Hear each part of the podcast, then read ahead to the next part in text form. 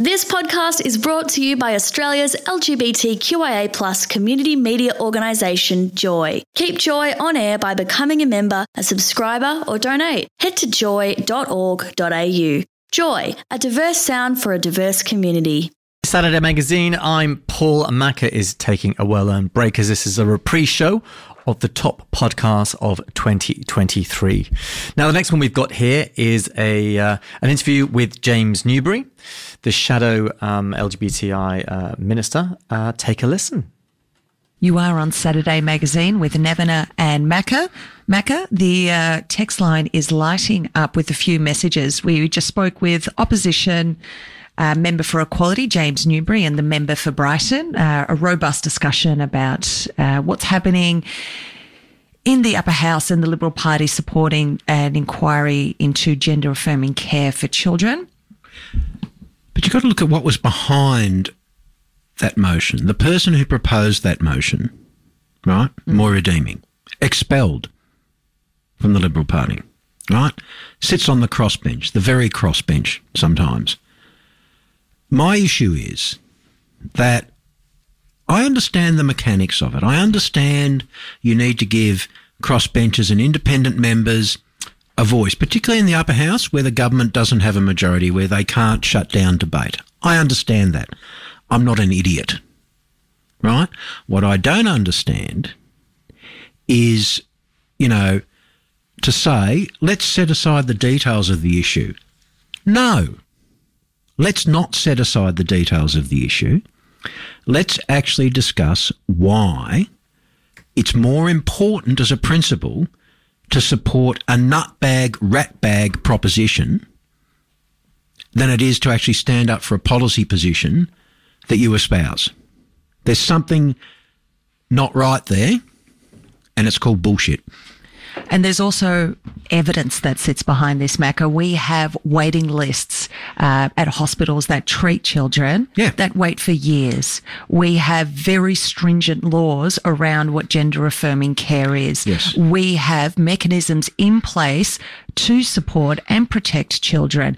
We have a very high bar when it comes to pursuing gender affirming care.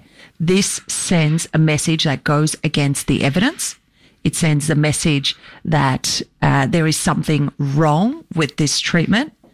And it sends a message that children and young people from our community continue to be a target. And the message is that principles are going to be sacrificed on the mechanism of the parliament. That's um, not what we want.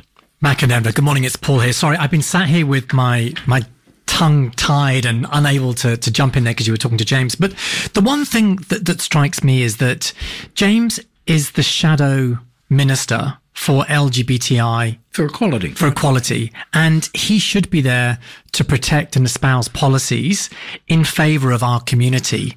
How can we trust uh, a shadow minister if they are voting for something that damages our community. Oh, but it was in the upper house, wasn't in the lower house. But that doesn't make the point. James is there to represent our community as a shadow equality minister. And therefore, I would expect him to want to do that. And even if that goes against some of the party norms, he should be standing up for us. That's what his job is as a shadow minister.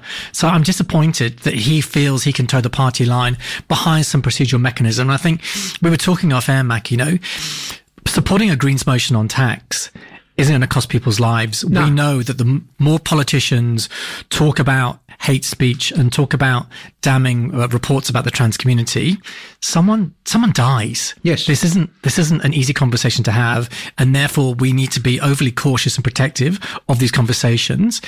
And coming from from Moira Deeming, who has been expelled for her her negative views is just a great example of why we shouldn't give these people um, a voice.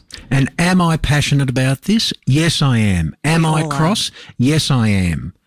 And I'm cross because it actually sends a message. And the message is, unfortunately, James, and for your colleagues, you supported a motion that attacked the, one of the most vulnerable groups of people in my community. And it's not good enough. Don't blame it on parliamentary process, right? The reality is, and when I asked you Do you still, you know, did you support or, you know, behind that, you know, that, mo- you, you know, basically it's okay, you know, to do this. It's not okay, right? It is not okay. And if people, you know, are as concerned as me about it, I know they are by some of the messages. And also, you know, when the government does something I don't agree with, I say so. I don't agree with some of the recent tax measures of the government, right, the Victorian government, right? And I will say so. But to blame the government for, you know, the need for the opposition to support a hateful, dangerous, discriminatory potential inquiry, right? I'm sorry. It's bullshit. If you need support with this conversation, please know that help and support is available. Give Rainbow Door a call 1 800 729 367. Yes. That's 1 800 729 367. Our message is clear. We support trans and gender diverse communities. Yes. For children, young people, wherever you are in life, our support and solidarity is there. Thanks for listening to another Joy podcast. Hello, this is Neil Mitchell from 3AW. What are you listening to? Well, you should know. You're listening to Saturday Magazine on Joy 94.9. Thanks for listening to another Joy podcast, brought to you by Australia's LGBTQIA Plus community media organisation, Joy. Help us keep Joy on air. Head to joy.org.au. Joy, a diverse sound for a diverse community.